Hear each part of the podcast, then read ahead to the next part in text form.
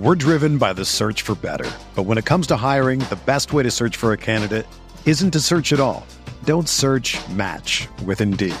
Indeed is your matching and hiring platform with over 350 million global monthly visitors, according to Indeed data, and a matching engine that helps you find quality candidates fast.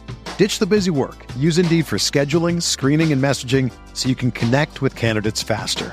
Leveraging over 140 million qualifications and preferences every day, Indeed's matching engine is constantly learning from your preferences, so the more you use Indeed, the better it gets.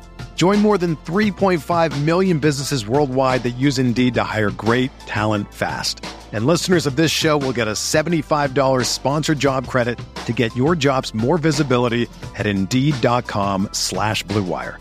Just go to Indeed.com slash BlueWire right now and support our show by saying that you heard about Indeed on this podcast. That's Indeed.com slash BlueWire. Terms and conditions apply. Need to hire? You need Indeed.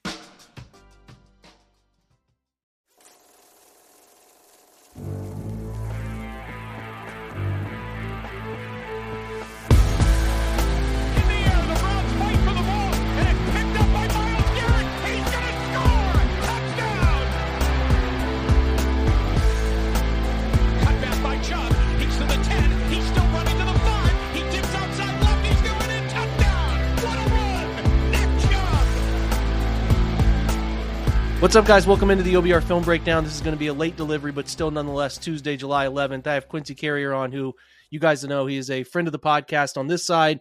I go on his YouTube channel all the time as well. Uh, one of the best out there doing it, independent stuff. That you know, I, I think this is the future of where everything's going. Is you know, you're just putting your content out, your channel, your place, your security, and I think Quincy's doing some of the best work at it. So finally got a chance to link up. Uh, anytime I can get a chance to link up with Quincy, we try to do that. We were on different schedules there for a minute, but we got it together. What's up, man? Good, man. Finally, good. Just a long time since we talked. I think what it was the draft the last time we were able to uh, connect and, and, talk about the Browns. So well, i will say man. you you made a great point off air of like. There's just none to talk about, and I've said that so many times on this pod for the last month. We're just kind of coming up, just making up things to talk about. And that's again what we're going to do today. But like, this is what you said is like this is what it's like to be the Ravens and the Steelers and this this this boring time. There's no drama. The drama is nice when it gives you something to talk about, right? But uh, you know, maybe this this this struggle right now pays off later, right? When when they're winning games because they're normal for for a change. I was looking back at like because I wanted some topics to talk about. I was like, well, what was I talking about last year? And it was all like Deshaun Watson suspension, suspension, Baker Mayfield trade. And I'm like, oh, oh, there's just we're not dysfunctional yeah. right now. So, you know, it, short term, it's harder to come up with topics, but uh, hopefully that means that the season is a little bit more functional um, than past right, years. We'll take the struggle now for the payoff later. I think everybody would. So, uh, l- listen, let's dive into this. What I want to do is is I bring some folks on that I, I don't normally get all the time in the world with. Is uh, this camp is going to be weird. They're going to be in Greenbrier, and we're going to have less access than ever to what's going on there. But as notes are coming out from either beat guys that travel to site or the team site, is like, what are you paying the most attention to? I talked the other day with Andrew Spade on my podcast about like, I, I can't stand Quincy the conversation around positions that like players that don't matter. Like we'll have these these avid Twitter debates about the seventh wide receiver and like why do we care? Like I don't really care about those sorts of things. So I, I'm curious like is that something that you're maybe i'm wrong here. Maybe maybe you do like paying attention to the seventh wide receiver or the, the 10th lineman or whatever but is there anything at camp that you're like i really want to focus in on what i hear around this player or this uh, side of the football or something of that nature? Well the back of the roster conversations especially like going so hard about it during camp have always been hilarious to me because it's like they, they, just because they make the final 53 does not even mean that they're going to be active on game day or even be on the 53 roster when it comes to game day, right? Like these things are constantly in flux. People who make the team in uh, August usually can be cut by October um, with very little fanfare. And I think I was having this conversation with somebody where like, well, this guy's technically a better receiver than who I think will probably make the team if they keep seven when I'm, I was talking about Anthony Schwartz and I was like, well, it's not about who's the best wide receiver once you get to the seventh guy. like it's just about, um, who do they want to keep? you know, and it, there's more of an argument for them to keep somebody they drafted versus somebody picked up in free agency a couple years ago. Um, so, you know, th- those conversations are always going to be there. But for me, what I want to see in camp, especially in the phase that the Browns are in, is I want to see stuff from the young guys, the guys that are developing, the guys that we want to see something out of. I have three names in particular when I'm talking about these young guys. David Bell's one. We've kind of forgotten about him. He kind of got lost in the shuffle last year. Um, and a lot of people are assuming he's going to get lost in the shuffle this year. But I do think that the addition of Elijah Moore, the ability for Elijah Moore to get downfield, stretch t- stretch the defense vertically, um, on top of what you already have with Marquise Goodwin could open up some stuff in David Bell's wheelhouse, which is more that short to intermediate um, part of the field. So I think he'll be interesting to watch um, because with Donovan Peoples Jones's future with this team kind of in question after this year, we don't know if he's going to get re-signed or not. I think David Bell's going to be somebody to watch for. And as you know, look, I, my favorite, everybody's favorite wide receiver on the NFL team is the dude who could just reliably come up with a third and seven. Yeah, you know what I mean? Like the reliable hands, good. Like he doesn't do much. Like we love Rashard Higgins over, disproportionately love Rashard Higgins when you looked at his production to why this city loved him. Part of why we loved him was like he, he would come through on like third and 10 or mm-hmm. third and seven or something like that. And I think that's what David Bell could do. Um, now, obviously, it's going to be more Donovan Peoples Jones this year, more Amari Cooper, but I want to see if he's going to be looking like he's in a position to be able to take that role um, in camp. He got injured last year early in camp, never really caught back up let, I want to give him one more camp before I, I, close the book on him. Jerome Ford's another interesting one. Even though it's a running back, it's hard to tell anything about a running back in training camp. So maybe the preseason games will be important. But he was impressive last year in the preseason. I remember like a couple of those, uh, the times he got the ball in his hand in space. Um, he was pretty impressive out there. Real nice burst, real quick, who showed some real quickness. And I think he's very interesting there. Perrion Winfrey yeah, I think it's going to be pretty intriguing too, because he has just been a magnet for some of the weirdest stuff on the team. I guess every team has one, but he has been one very early in his career. Um, I think he's very talented. I think he has immense potential. I don't know if he's going to realize it. Um, but there's an opportunity here for him too, right? Now that they have a real veteran in the defensive tackle room, one of the things that I've taken issue with of how they built this defensive line over the last few years is that you're drafting a lot of young defensive tackles, but you have nobody there that is a respected voice to listen yeah. to in that room. Now you do with Dalvin Tomlinson. So maybe that helps um, some of these young players mature, some of these young players develop. Somebody's got to step up there because still we're talking about Dalvin Tomlinson and a big old question mark. Maybe Maurice Hurst takes that spot if he could stay healthy.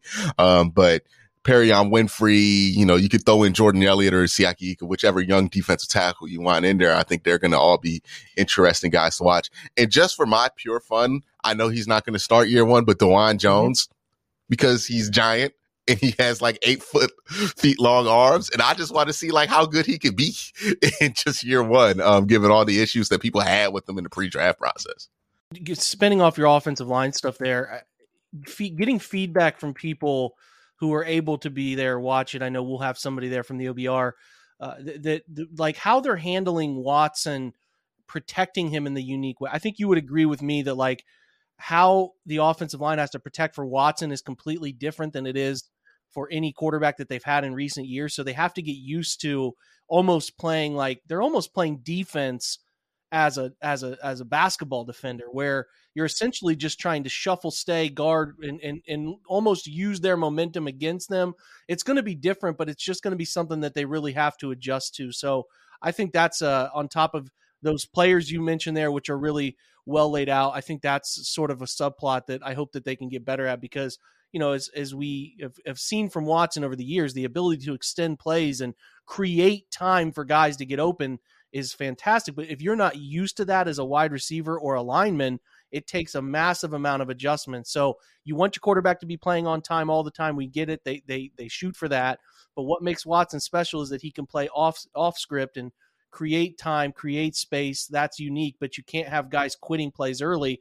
And as we know, there's a little bit of a propensity for some of these guys to quit plays early when we when we don't want that. And I just noticed that like you know, if you go back and watch that hilarious scramble, the Washington play last year, where he ended up throwing it to a lineman, like they, those guys were like, "What is happening right now? Like, why on earth are we like what? Why are we blocking this? Like, th- this play should not still be happening according to what we're accustomed to. This play should not still be happening. So, I, I just I think that'll be really interesting to see how that that sort of the reports of that are going because we won't get a ton of video, but the reports of that look and uh, sort of how they're able to capitalize and make positives around a play doesn't work and you still create positives. You know what I mean? Because that's something that they need.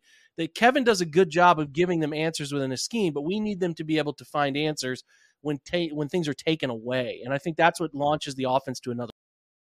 Yeah, and I think with Deshaun, it's a unique case with people like because you have to see it to believe how hard he is to tackle. Um, yeah. because he doesn't look like he, he's not a small guy. He, he's a pretty big guy, like to average people standards, but like to NFL quarterback, like he's not Josh Allen size. He's not Cam Newton size. Yeah. You know, he, he, he's not super tall. He's not like super giant. Like he doesn't look like a defensive end out there when he plays quarterback. He looks like a quarterback, but he will bounce off of two defensive ends, stay on his feet and act like nothing happened. Um, on a routine basis. I think just in the six games, there's like three examples of this, um, where he was able to just stay on his feet kind of miraculously. And I think for those wide receivers, I think they were like, you know about it, you've seen the highlights, but you don't really believe that's what it's actually like with them. And then it happens and you're like, oh, okay, I just have to treat this like he he's much bigger than he is because he's just hard to tackle for whatever reason. Um, and I think that kind of caught people off guard because you don't you imagine Deshaun Watson being hard to tackle because he's athletic or because he's quick or something like that, but he's just legitimately hard to bring down. I can't really explain it, but there's been plenty of defensive ends have tried and they'll they'll even tell you, you know, he, he's one of the hardest guys to get down yeah, wiry, strong type of guy can keep you. Those long arms can kind of keep the, the, the wrap up from happening and all of that. So yeah, it's a great point, and I think that that's something that uh, is not is probably not discussed enough. Is his ability to extend and, and, and create missed tackles off of that. So um, he got criticized for it. did. Yeah. Yeah, man. I, I, I, listen. I'm interested in it. I think he's gonna be he's gonna be so compelling when he's comfortable and what it looks like for him uh, you know, creating off of some of the structure with guys that are comfortable getting off structure, you know, with him and being able to know where he's going to go. It's got a chance to be really electric stuff. So, all right, we're going to take a quick break, come back, and then after break, we're going to talk about a couple camp names that we are uh, going to be paying attention into this year and potentially guys who are up or down. So, we'll be right back. We're driven by the search for better. But when it comes to hiring, the best way to search for a candidate isn't to search at all. Don't search match with Indeed. Indeed is your matching and hiring platform with over 350 million global monthly visitors, according to Indeed data, and a matching engine that helps you find quality candidates fast. Ditch the busy work. Use Indeed for scheduling, screening, and messaging so you can connect with candidates faster. Leveraging over 140 million qualifications and preferences every day, Indeed's matching engine is constantly learning from your preferences, so the more you use Indeed, the better it gets. Join more than 3.5 million businesses worldwide that use Indeed to hire great talent fast. And listeners of this show will get a $75 sponsored job credit to get your jobs more visibility at Indeed.com slash BlueWire.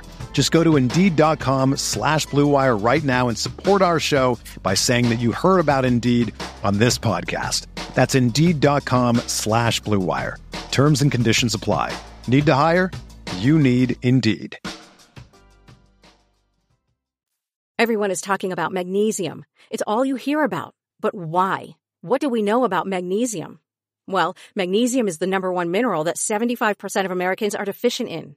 If you are a woman over 35, magnesium will help you rediscover balance, energy, and vitality. Magnesium supports more than 300 enzymatic reactions in your body, including those involved in hormonal balance. From functional medicine doctors to mental well-being and female hormone experts, we all know that magnesium is the one mineral to improve all aspects of well-being and health. But which one? Magnesium Breakthrough from Bioptimizers, the trusted choice recommended by leading experts with seven best absorbed forms of magnesium to ensure your body receives the support it needs for overall well-being. Go to bioptimizers.com slash balance today and use code BALANCE10 for 10% off. Support your journey to wellness at B-I-O-P-T-I-M-I-Z-E-R-S dot com forward slash balance. Magnesium Breakthrough from Bioptimizers, your foundation to optimal health and vitality. I want to do a little exercise kind of far removed from the season still where we project project or predict uh, as I as I can't say that word clearly um, like sort of every year there is and, and we were talking off air Damarious Randall's an example John Johnson unfortunately safeties are sort of falling into that category a little too often but they're also like guys who come out of nowhere and establish a name for themselves, make make them, you know, a guy who you could pay uh, close attention to, or maybe see them coming back and you didn't expect that to be a core part of the team. Think back to uh wide receiver situation. I cannot think. I told you off air. I couldn't think of Damarious Randall. Now I'm thinking of the the cast off from. I think he was with Baltimore originally had a nice little run as a speed threat on the outside. He went down to Tampa Bay. Oh, oh, Breshad Perriman. Perriman. Yeah. So like these are guys. So we're sort of looking on both sides of the ball to predict somebody who maybe isn't a core part of this thing when you think about it, but is in the future, and then somebody who you're thinking is going to be great. And then maybe you think that they're not going to be as good as we think they are, and they're going to kind of fall down the totem pole. So uh, uh, we'll go back and forth. I'll let Quincy do his, and then I'll do mine, and then we'll try to do one up and, and down on each side of the ball. So I'll let you lead off with a player on offense you think is going to sort of establish himself. I think Elijah Moore is a safe bet for that. Um, I look at some of the stuff that he does well, right? Um, some of the routes that he runs well, where they're at at the part of the field, and I think that this is a great fit for him. Like I can't I can't help but feel like it's just a, a massively great fit. Um, I think Deshaun can throw the ball very well in those areas where I think Elijah Moore is going to really want to hit. Also, another thing to consider, the Browns have like averaged what 2.9 seconds of pocket time the last three years, including even with Deshaun Watson. That's going to give a guy like Elijah Moore, who, you know, likes to attack the deep parts of field, a little bit more time to get open and a little bit more opportunities to get targets. So I think he's really going to have, um, a massive opportunity here. And I think the fit is right. Um, athletically, he's pretty good. Um, and I just keep watching him, the tape of him in New York, and I'm like, how did they just like decide there was nothing they could do with him? but uh, it's, it, I guess they re- they also needed a, a quarterback upgrade, and I needed needed the Brown second round pick in order to do that, um, or at least part of that. And Elijah Moore was part of that deal, so it's he's one of those guys I'm fascinated with, and I think uh, I wouldn't go as far as like he's going to be the highest, um, he's going to be the leading receiver on the team or anything like that. But I do think he's going to have a chance here uh, to really establish himself as one of the better young receivers in the NFL. All right, I'm going to go a little bit, uh, probably something people might not agree with me. I'm going to say Jedrick Wills. He has, I think he's going to have hmm. a nice year. I think he's going to be in the contracts. He knows that if he wants to get extended, in between your fourth and fifth year. I think he's going to have a bounce back year in a big way. And a lot of people who are off of him want to move on, didn't think his fifth year was worth it, whatever, whatever, will be singing a different tune by the end of the season when he has a pretty good year and puts himself into sort of a, a much higher echelon of tackle that people are happy they picked up that option and potentially they talk about finding a way to keep him around. So I'll go Jedrick Wills. A bit controversial there. I don't think many people would pick that one. My belief with Jedrick Wills is that he is somebody who you just can't have on losing teams. Like if you have him on a winning team, he will be fine and very be very good for you. Um, but a lot of stuff that you see that like it's come up in the last two years. It was there a little bit in 2020, but it's really come up in the last few years. And it's like, oh, it's when the teams won like seven or eight games. Some guys are just better on, on teams that win more because that's kind of what motivates them is the ability to win every game. And I think now that this team's at that level, it's an interesting kind of catch 22 that you put yourself in because if he does play well with Jed, it's like, well, what do you do with that? Do you keep him? What do you think about if he's not a good player? Um, when, when you're not winning, but if you're not winning, you're not winning. So it's just, I heard somebody say that recently about, uh, I think that it was on Russillo's podcast, Kevin Clark. I think he had the Ringers NFL guy on and he was like, hey man, these these issues in locker rooms are everywhere. Whether you want to believe it or not, most of them are kept private. Issues in locker rooms are everywhere. The guy, there are just some guys who can't handle losing. They just can't. Their personality, their maturity, they can't handle losing. So to your point, Jedrick is probably one of those guys coming from Alabama. Can't handle the tumultuous nature of the NFL at times. Maybe he grows into that. Maybe gets better. But I do think they're going to win games and put that on a better path this year. So hopefully that, uh, like I said, I'm predicting it gets rectified. We'll hope that it goes that way. So now we're doing guys who are down, like we think are, are guys that the Browns are counting on pretty highly this year, but we think after the year it's going to be like, eh, don't see him as a core part of the offense anymore. Potentially a guy they move on from. I think I'm gonna have to be controversial here now, Jake. I'm putting Donovan Peoples Jones here. Um, I just worry about where his targets are going to be and how often he's going to get these targets and if teams are going to catch up to kind of what he does there um, as a wide receiver because he's pretty like I don't know. My, my biggest issue with him is that he cause comes out of his break so slow. Sometimes he's just not on time. Mm-hmm. Um, and in a lot of the diving stuff that you see him do, it's kind of out of necessity because he's late for stuff. And I think sometimes people think he's like a 50 50 ball guy. He's just not. He's never been that. Um, and he's been inconsistent. I worry that the increase of a presence of not just Amari Cooper, but Elijah Moore, who do stuff really well in Deshaun Watson's wheelhouse. That'll lead to them getting more targets, leaving DPJ with less. How does he handle that? Um, and you know, there might be an emergence of a Cedric Tillman or a David Bell or something like that during the season. Like, is there a possibility that Donovan Peoples Jones can be lost in the shuffle? I think it's more than a lot of people want to realize here. Um, and I think that a lot of people are expecting him to kind of improve off of last year. And I wonder if that's going to be the case with him. It's a good one. That's a good one. I think we've all talked about a little bit of how his target share goes down some. Um, you know, there's there's some there's some key parts of this offense that you could predict. I think there's a world in which you can predict Nick has a bit of a step back and you start to say, okay, maybe they move on from him. I'm not doing that. I'm not here to give that prediction. I think you could also say the same could happen for David and Njoku, who has not been able to mm. maintain health. His contract structured in a way that they're not tied to it much past this year.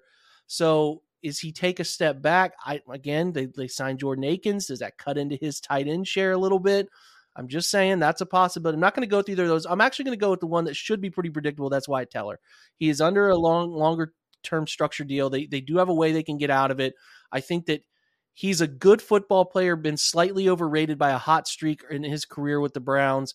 Inconsistent, does not handle playing the game well when injured, which is a difficult thing, but you have to be able to manage and keep a high level of play when you're when you're hurt because you're so often hurt in the NFL. So you have to be able to handle that in some way, shape, or form. So I think that to me, Teller makes the most sense as far as a guy who's viewed as a core player right now.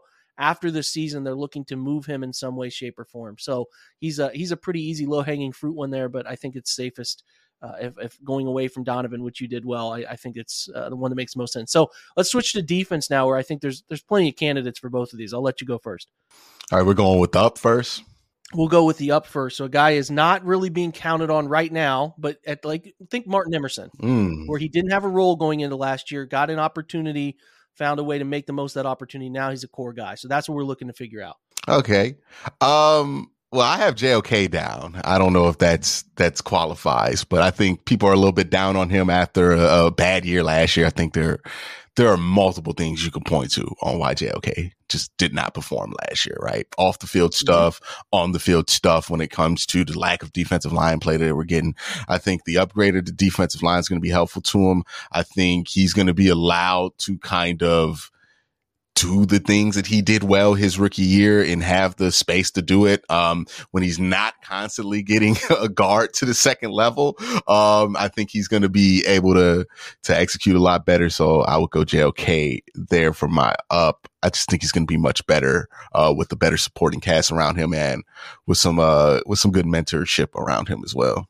I think that's a fair one. I would say uh, if I'm looking at just sort of players who are on the fringe, uh, important positions, um, I think Alex Wright has got a chance to to be a multi alignment player who, coming off of a rough rookie year where people are trying to replace him, I think he's going to have enough flashes where people are going to see him as a vital piece of this going forward. I think that one of these guys has to take that step up front uh, you, you know, they don't have to, so it could be a disaster. But I would like to think that one of these young guys, he's the one who stands out to me the most as far as a guy who can play inside. They could potentially use him as a D tackle, especially in rush situations, but also have him playing some true edge stuff. And I think that the competition around him will push him in the right direction.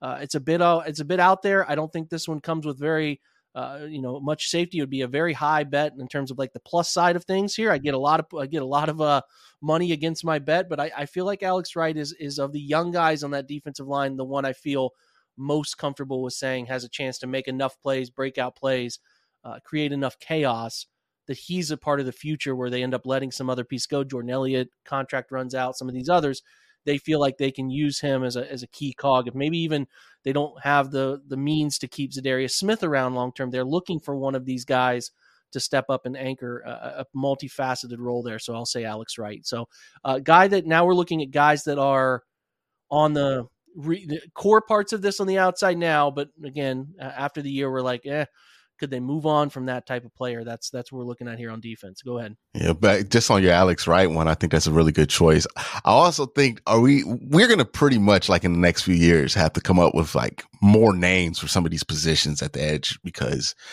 a guy like Ogbo, he doesn't really play the same position that Alex Wright plays. Um, yeah, so it's it, wonder when we're gonna come up with a new classification for these guys. I think we've been struggling to keep up with the edge development over the last 10 years. Um, yeah. They don't even label all of them. They just put them as DNs. Yeah. DN. We still got places yeah. like calling them outside linebackers and three fours. And it's like, just call them edge. And it's, we, we, we got a lot to figure out there when it comes to classification. Um, but I would go, um, on my down arrow, Denzel Ward. I am bad choice. I am concerned. I talk a lot um, about, hey, I think the expectations for this defense should be to be decent, to be good, to be in the middle of the pack this year. Um, just because they're not gonna like they're talented, but they're not gonna just forget everything that they were doing under Joe Woods. Like that stuff's not just gonna wash away because uh, Jim Schwartz walked into the building and, and told him not to do it no more, right? Like that's gonna still happen. And the person I saw the most bad habits with that accumulate the most bad habits under Joe Woods, I mean, it was between him or John Johnson. John Johnson's not here anymore. Denzel Ward, I mean, like it was they got got to the point where like they couldn't run cover two. like, mm-hmm. you mm-hmm. know, um, that's not going to go away. I think he has those bad habits there. Um, now, hopefully, it, it's just something that pops up every once in a while and it's not something that kills us. But I'm really worried um, in a system where he's going to be playing more man, where he's going to be relied on a little bit more heavily. Is he going to get exposed there a little bit more often because he he's taking bad bad choices. He's making bad choices. He's taking um, bad guesses on things. You know, he's being a little bit too aggressive. He, he's just learned to be uh, more aggressive over the last few years, and that's something that hurts him. Um, I worry about that, and when I think about this secondary, that's the guy who I'm like, if somebody's going to struggle in man that we don't expect to struggle in man because of everything that's happened in the last three years, I don't think it's going to be Greg. I think the issues with Greg last year were just about the position change. Uh, Martin was fine last year and how he played, but Denzel's the one where you're like, "Ooh, boy, I'm concerned," because he hasn't mm-hmm. been consistent um the last two years. When he's been good, he's been great, but it still hasn't been consistent over the last two years. And last year was very concerning. I think we were able to throw a lot of that on Joe Woods and rightfully so.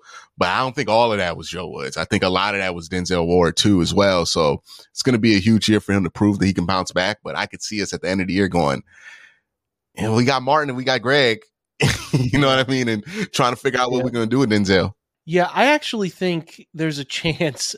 I, I think you're going on the on the high side of JOK, I think there's a chance mm. that we're having a different discussion about him after the year. I, I, if I had to pick one, because I think Denzel's an interesting choice. I think there's a chance that people end up liking Rodney McLeod and Juan Thornhill more than Grant Delpit, where Grant kind of falls out of favor. Not that he has a bad year, but he kind of falls out of favor. I, I'm not sitting here saying JOK is going to have a bad season. He's going to be a disaster or anything. I'm just saying I think there's a there's a way in which he his his limitations in body size and lack of creating explosive plays so far leads to people in the organization itself saying a second contract is a little dicier than we thought it was going to be. The injuries have happened two straight years. Hmm. There's there's the, there's the, there's that side of it. Teams I, I I talked about this maybe earlier this week or last week about JOK's like teams got film on him from year 1 and started to figure out how he was defeating blocks and did a much better job on him this past season when he was out there playing, and that led to a decreased run production, uh, run defense production structure. So, like, you know, it's just like quarterbacks. Teams get enough film on you or any other position. They say, this is what he likes to do against a double team. This is what he likes to do against, you know, when we scrape or climb or whatever. Like they figured it out. Now, for him, the challenge is how do I figure out what they figured out? How do I beat that? Now, the structure of the defense changing, the, the voice running it, all that happening could could be different. Like they're asking clearly, if you listen to Jason Tarver, they're asking the defense to play a different way, linebackers that is. So maybe this change, the aggressiveness, sort of how they're there to fix the aggressiveness up front and be the fallback guys and help clean up the chaos that the front creates. Maybe that helps him. But I think he's one of the ultimate boomer bust prospects this year, where we're like at the end of the year, you're right, where JOK had a great year. Let's talk extension. We this is the future of our linebacker room. This guy can do everything. And then there's this side of hey, he missed six games. He was inconsistent when he was out there. Still didn't get any big plays out of him. He's going into year four, second round pick, no new contract, and you're like, I just don't. Maybe he's not a he's not a real core part of this thing in the future. So uh, I think that he is. I actually like that we said both sides of this because his there's it feels like there's no middle ground for him. You know what I mean? Yeah, yeah. I don't think there's like a world where he can just be average. Like he can't just be Sione yeah. Takitaki or somebody like that. Um, yeah, real quick question for you: where are you at with linebacker contracts? Because I think I'm more on the side of I, I, I just I think a good linebacker is nice to have on your on your on its rookie deal, but I think once you start paying a linebacker, I just don't think it, it benefits defense enough um, at this point to to justify some of the money that you see going there. Like I look yeah, at I look at the Ravens defense and I'm like, did they get better with Roquan? Sure. I don't know if they got that much better to justify his deal. I, am a fan of uh, team friendly mm. linebacker contracts. So to your point, I don't want to pay those guys a ton. So is there some sort of team friendly structure with JOK? I guess this is going to sound stupid, but like, is JOK having an unbelievable season a good outcome? Because then you do have to pay. It's almost like it's like a running back scenario where it's like, oh man, we really love Nick Chubb, but we also have to pay Nick Chubb stupid money, right? And it's like these positions don't have this gigantic. Uh, you know, if you're paying them a large chunk of your cap, they don't really contribute that much to the winning outcome. You know what I mean? They're mm-hmm. not they're not contributing that much to it. So it would it would really put them in a predicament uh, there a little bit with paying that position. Yeah, because it's interesting because I'm high on JOK, but I'm also low on the ability of him to get like a long term deal here. Like I just, I don't think anything he does, he'll be able to get that long term deal here, um, because I just don't think that they're going to pay a linebacker that much money or they're going to be interested in extending them. Like maybe if it's a team friendly thing, I, I could see it. And even with franchise tagging, I don't even think that because they have too many priorities when it comes to the roster. So hey, I think he's just one of the more interesting, or that position is one of the more interesting ones to keep an eye on because that's another one where I think the perceptions are, are changing on it as far as the trends that uh, NFL GMs have been looking at with that position. No doubt. It's going to be a hot button topic, especially if he starts the season out really well. They like to do those early extensions and stuff. So uh, we'll be paying close attention to it. This is Quincy Carrier. Make sure you're following all of his YouTube stuff, which is great, not just limited to the Browns. He gets around the AFC North, does some basketball stuff as well. So check out his work. For Quincy, for me, we appreciate your time checking out the OBR film breakdown. Uh, I will be on Quincy's YouTube channel as well, so check that out uh, coming up. I'm sure in the in the immediate future here. Uh, like I said, guys, thanks for stopping by on this Tuesday. Apologies for this being a little bit tardy, but you know how it is, life and all the above. So, uh, like I said, check uh, check back in with Andrew Spade tomorrow as we go around the NFC and look at some of the other competition out there. We appreciate you being here. Have a great day. Go Browns.